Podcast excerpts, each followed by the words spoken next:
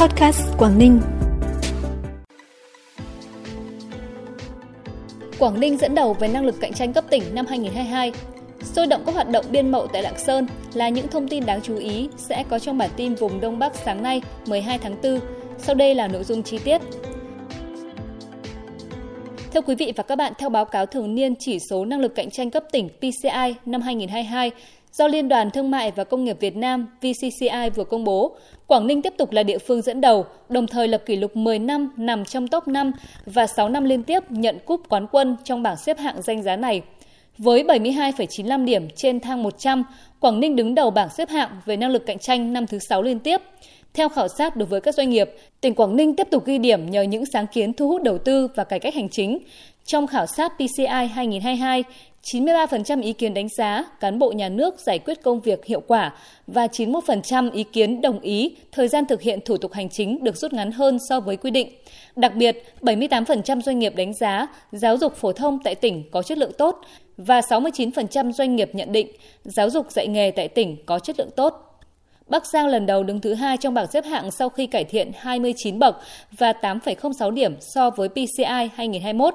Tỉnh này đạt 72,8 điểm trên thang điểm 100. Các doanh nghiệp đánh giá cao địa phương này nhờ những hoạt động tiếp xúc đối thoại với doanh nghiệp qua nhiều kênh, kịp thời giải quyết khó khăn vướng mắc. Bắc Giang cũng ghi điểm ở chỉ số tính minh bạch góp 6,3 điểm và thiết chế pháp lý 8,6 điểm. Đứng thứ ba là Hải Phòng với 70,76 điểm, tụt một bậc so với năm 2021. 89% doanh nghiệp tại thành phố đánh giá, Ủy ban Nhân dân tỉnh năng động và sáng tạo trong việc giải quyết các vấn đề mới phát sinh. 92% doanh nghiệp cho biết những khó khăn vướng mắc được tháo gỡ kịp thời qua các cuộc đối thoại tiếp xúc doanh nghiệp tại tỉnh.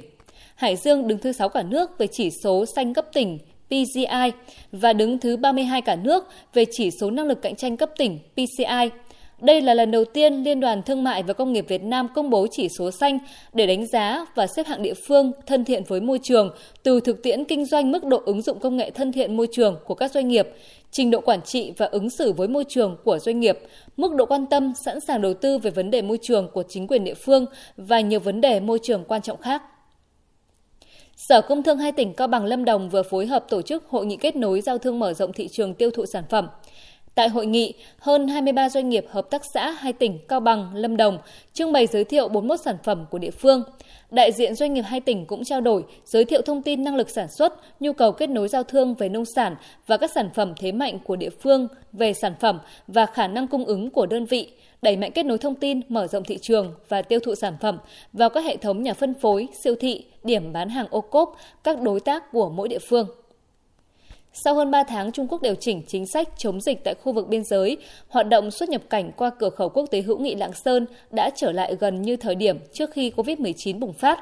Đặc biệt từ giữa tháng 3 đến nay, trung bình mỗi ngày có khoảng 1.000 lượt người được làm thủ tục xuất nhập cảnh, chủ yếu là khách du lịch, người lao động tìm kiếm việc làm và đi thăm thân, đảm bảo đúng quy định về thủ tục hành chính và các điều kiện về kiểm dịch y tế. Dự báo trong những tháng tới, lượng người có nhu cầu làm thủ tục xuất nhập cảnh có thể tăng do bắt đầu vào mùa cao điểm du lịch. Đồn biên phòng cửa khẩu quốc tế hữu nghị đã chủ động xây dựng kế hoạch, bố trí nhân lực, phương tiện và cơ sở vật chất tốt nhất trong điều kiện đảm bảo công tác phòng chống dịch.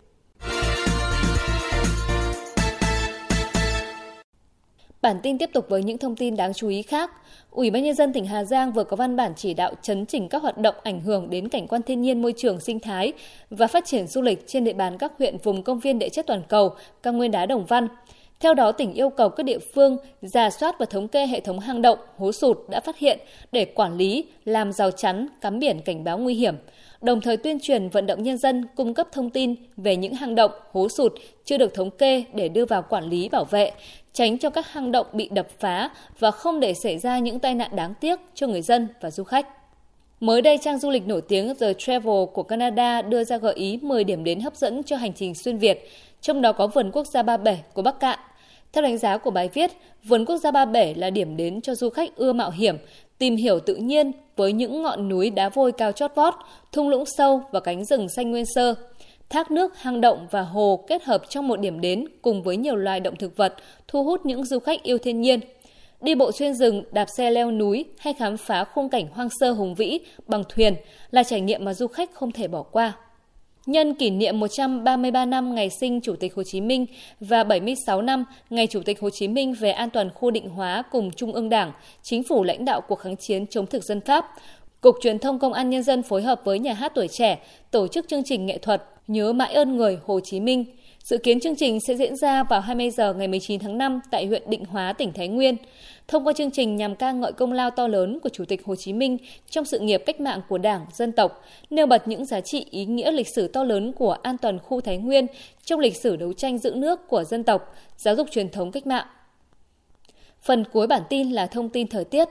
Thưa quý vị và các bạn, chịu tác động của khối khí lạnh suy yếu và lệch đông, nên hôm qua ở khu vực phía đông bắc bộ trời nhiều mây và có mưa ẩm. Dự báo trong ngày hôm nay, gió đông nam thổi từ rìa khối khí lạnh tiếp tục chi phối toàn bộ các tỉnh thành miền Bắc. Trong đó vùng chịu tác động mạnh của đới gió này vẫn là các tỉnh thuộc phía đông, nên trên khu vực vẫn có mưa nhỏ, mưa phùn và sương mù, tập trung chính vào đêm và sáng. Nền nhiệt trong ngày ở các tỉnh phía đông bắc bộ tiếp tục tăng nhẹ, hầu hết phổ biến từ 24 đến 27 độ. Thông tin thời tiết vừa khép lại bản tin podcast hôm nay. Cảm ơn quý vị và các bạn đã quan tâm đón nghe. Xin chào và hẹn gặp lại.